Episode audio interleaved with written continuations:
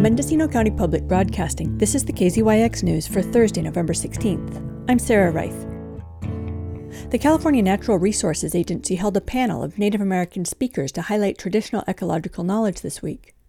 It's part of a speakers series hosted by Secretary Wade Crowfoot. While some tribes are able to supplement their ancient wisdom with the latest scientific techniques, others have tiny preservation departments working with state agencies about the effects of government policies. Diana Cowdell of the San Luis Rey Band of Mission Indians and a board member of the California Indian Basket Weavers Association spoke to 500 listeners about the weavers' opposition to the use of pesticides and the difficulty of getting permits to gather materials for baskets on public lands.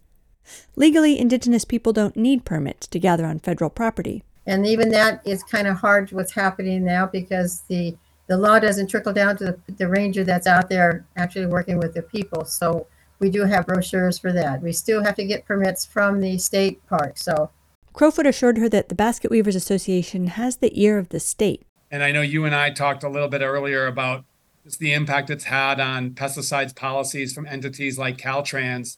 And I can tell you, State Parks is working to significantly improve, expand the ability for uh, for gathering uh, in its state parks. And I'm, I'm pleased to report that there are a number of, of MOUs and co-management agreements between state parks and tribal governments to ensure that tribal folks can, you know, enter uh, into state parks without payment. They don't need a permit to gather or perform ceremony.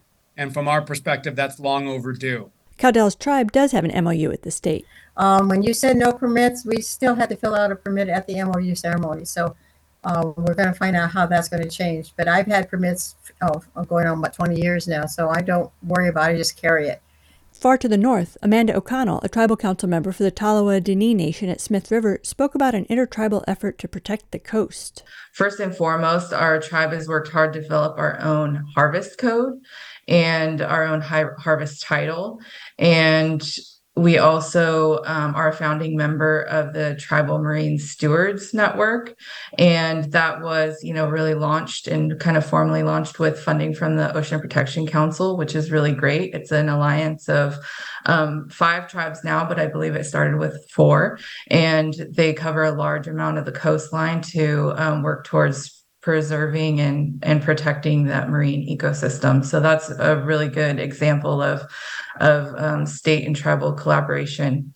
And then most recently, um, our tribe, along with Resighini, a tribe of Yurok people and Trinidad Rancheria, uh, announced the establishment of the Yurok and Tolowa Dee-ni' Indigenous Marine Stewardship Area, which is, you know, really the first ocean protection area that's been designated um, as sovereign nations coming together and just establishing that on our own with our own sovereignty.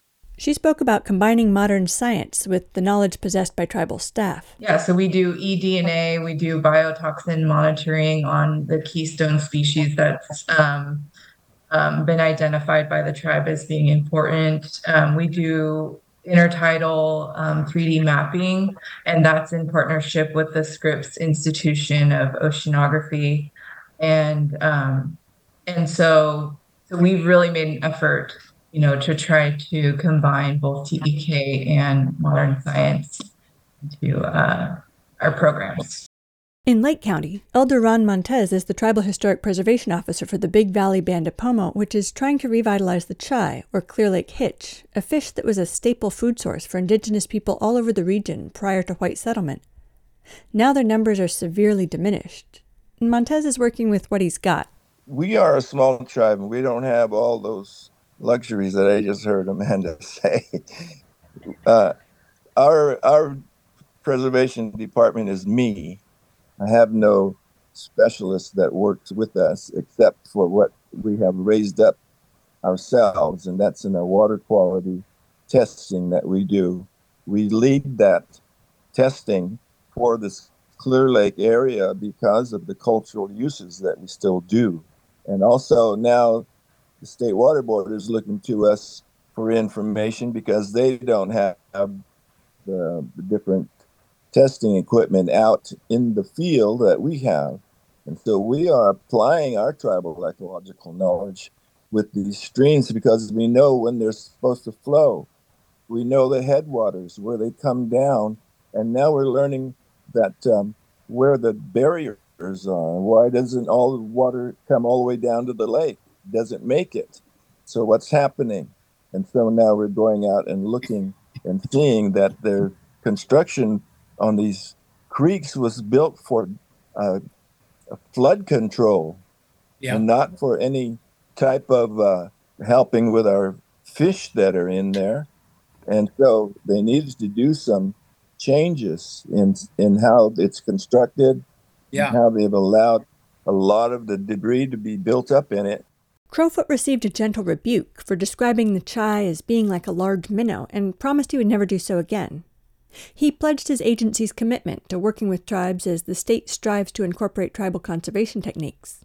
Amanda gives a great example of the sort of integration of TEK and more sort of Western science in the coastal region. I mean, re- remarkably rich and sophisticated what you guys are doing up there in the North Coast. And then Ron talking about how, you know, our state agencies and the science we have needs um, the traditional knowledge that, you know, you and the other Pomo tribes bring. So that's really powerful. For KZYX News, I'm Sarah Reith. For all our local news with photos and more, visit kzyx.org. You can also subscribe to the KZYX News podcast, wherever you get your podcasts.